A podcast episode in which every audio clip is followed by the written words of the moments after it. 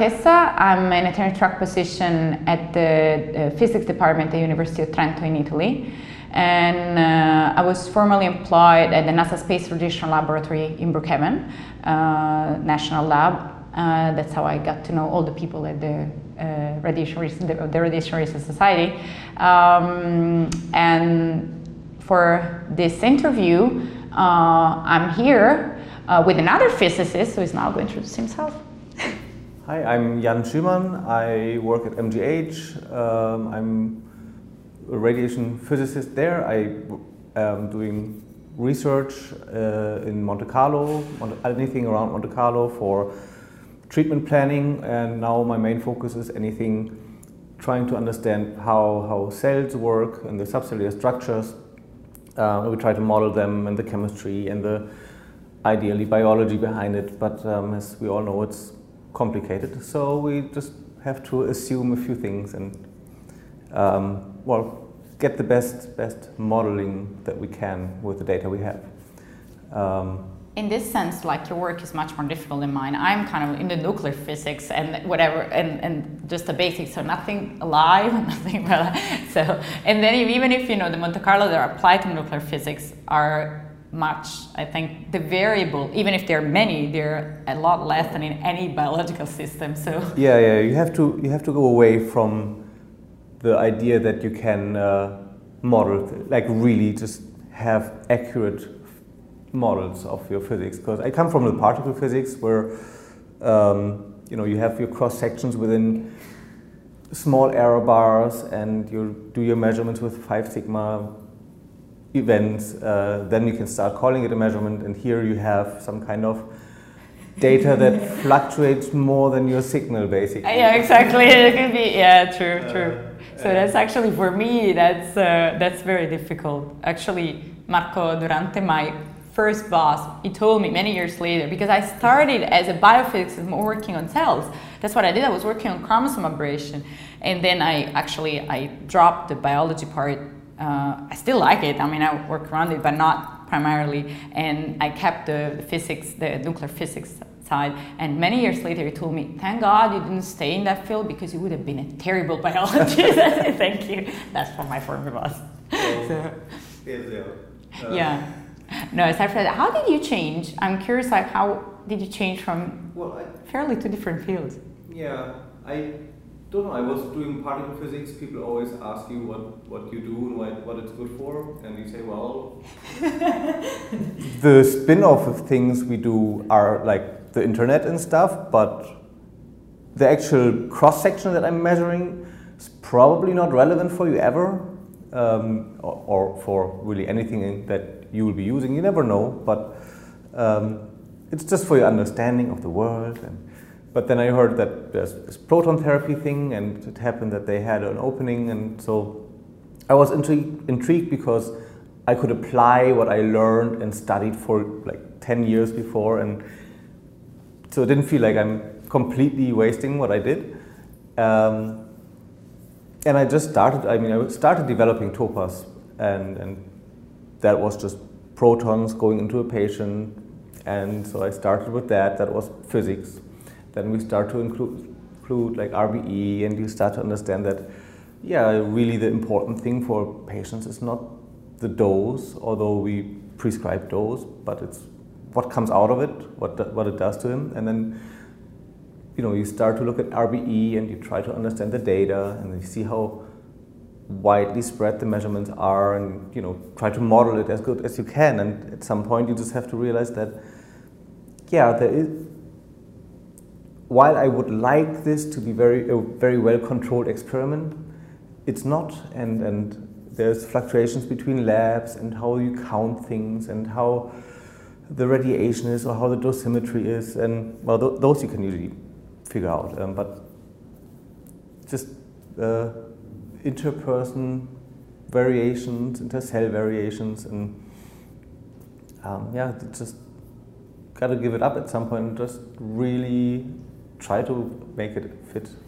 That's why you start coming to the Radiation Research Society meetings, or yeah. Well, that was because I started to, you know, as a physicist, you think everything in the world is physics, and so you can describe biology by physics. and, and in principle it should work. And so I was thinking, okay, I want to understand radiation, what happens at the cellular level. I want to know what, uh, basically describe the processes one by one and model every single step.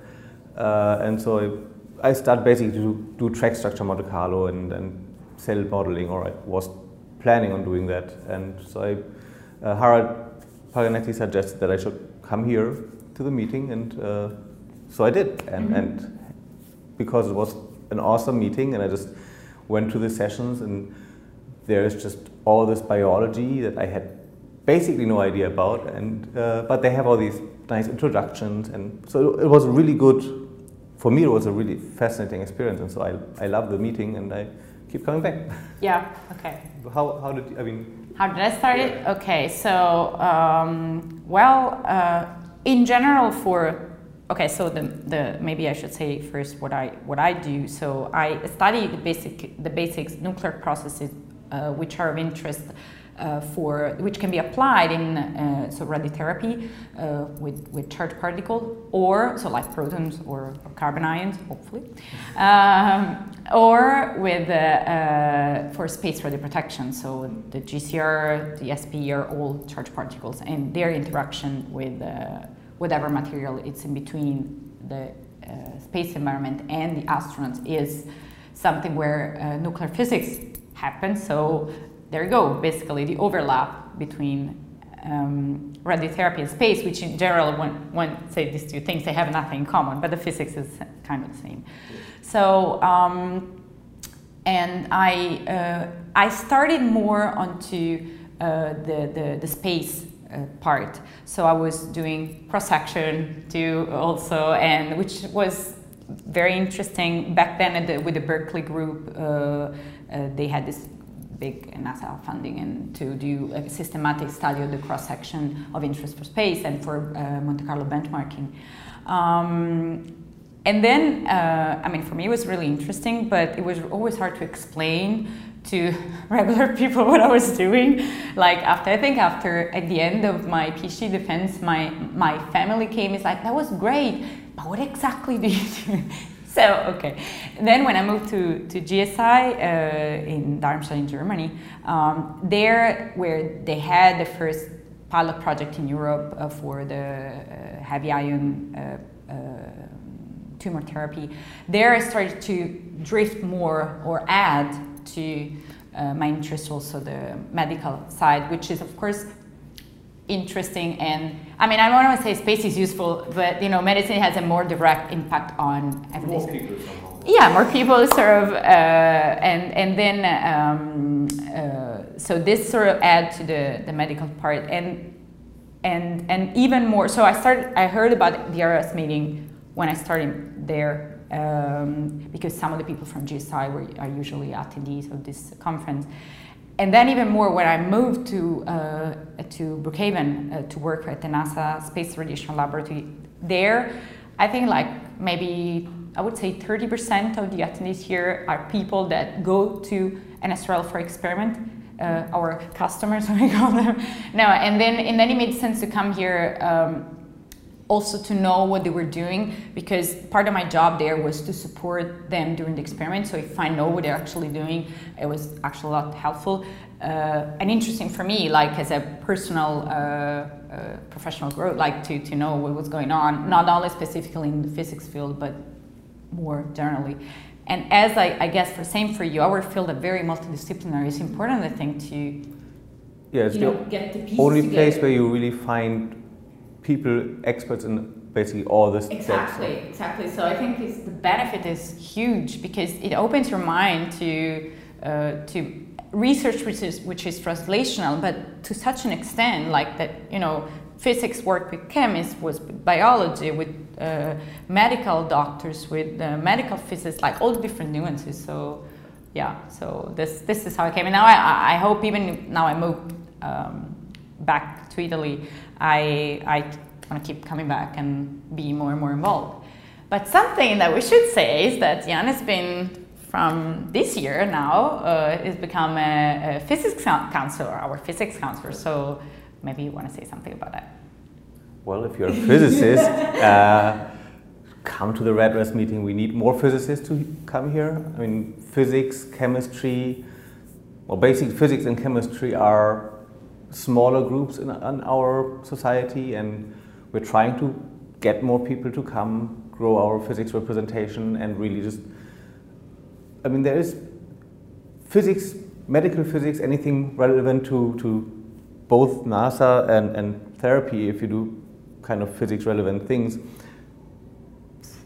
well, for the particle kind of stuff, um, really becomes only relevant when you, when you combine the, the, the disciplines, and here is the place to do it. And if we present more physics, then also the biologists, you know, have a bigger opportunity to under, understand what we do. Um, and, and I think, yeah, we all benefit from it if we have more people coming. And so we try to reach out to more physics communities and see if we can um, I agree, and I totally support you. You know that. No, and, and also like yeah, and also I think that some often biologists are scared of physics, like you know, because they see physics equal formulas, math, and I don't know, and instead I think it's a lot more. And maybe we can try to convince them that we yeah. are a good tool for them and we good help for them. Communicate it and I, like I, not. Um, calculate all our equations on the blackboard while we're giving, giving our presentations. Yeah. Um, but yeah, I, I mean, there are many biologists that are interested at least in it. And I mean, they don't have to do physics; they just have to work with us. Yeah. And yeah, we'll we'll just keep working on it. Yeah. So, and maybe, uh, how did you start? The, I mean, what was the point in your career where you said, "Okay, I'm now an early career investigator"? Like, was it specific or the?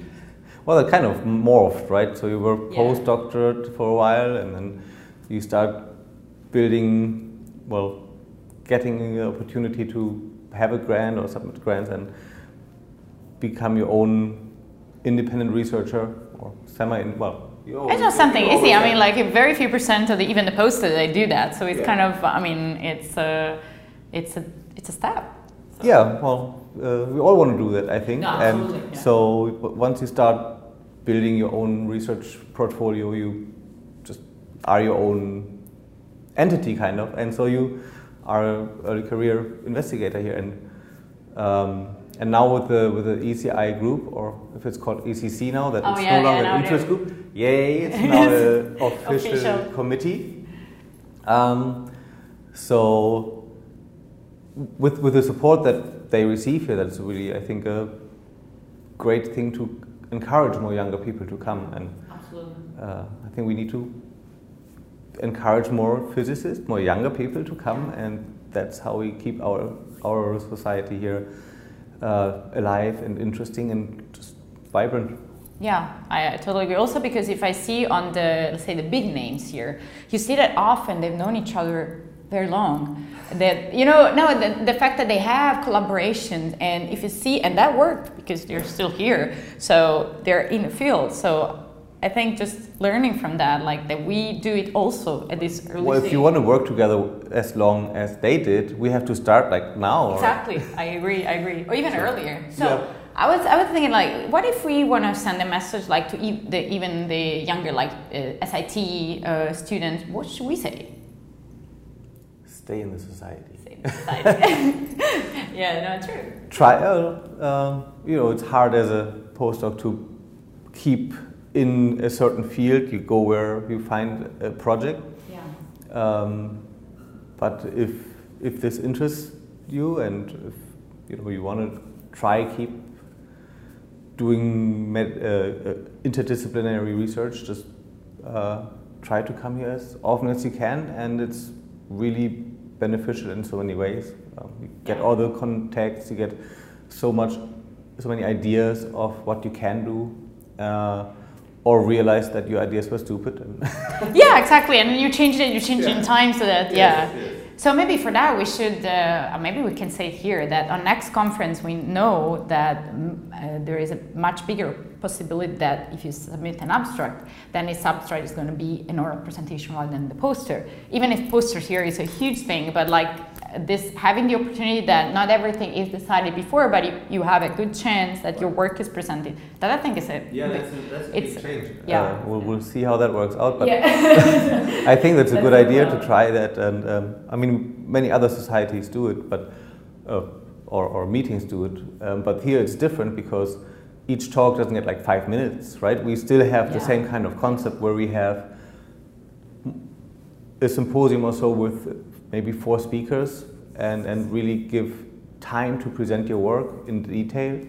And I think that's, that's really what, what makes this meeting also so great because you know you, you actually can learn what people are doing and, and then if you're interested you talk to them after Exactly. No, because I often like if you have five minutes to just present your data, but you don't give any background, and then Yeah. who knows it already, it's okay. But for people who are interested but don't know, then well, but who knows know. it probably already knows it anyway so- Exactly. so yeah, yeah. So it becomes kind of you- Right. useless, But, yeah. So that's that's as I was saying earlier, like that's why it's so great here because you actually learn about all these things and, and they give you introduction. You can at least follow up to maybe minute five or ten, even if it's a topic you don't have Yeah. any clue about. No, I know. And if you keep attending like year after year, you see like also a certain project like developing. So you see like from na- the previous year to next year, okay, what's new about it? And you you know the, maybe the people, and that's absolutely okay. So and with that, I thank myself because I was part of, more part of the interview, and and Jan, and Thank- yeah. yeah, Thanks for the, the great two physics. to physics, on- on and maybe we can finish by saying that do submit the abstract for next year because Yes. uh, Get ready for it. The deadline will be early, probably March. Okay, so and then uh, you might be up for the show and presenting it.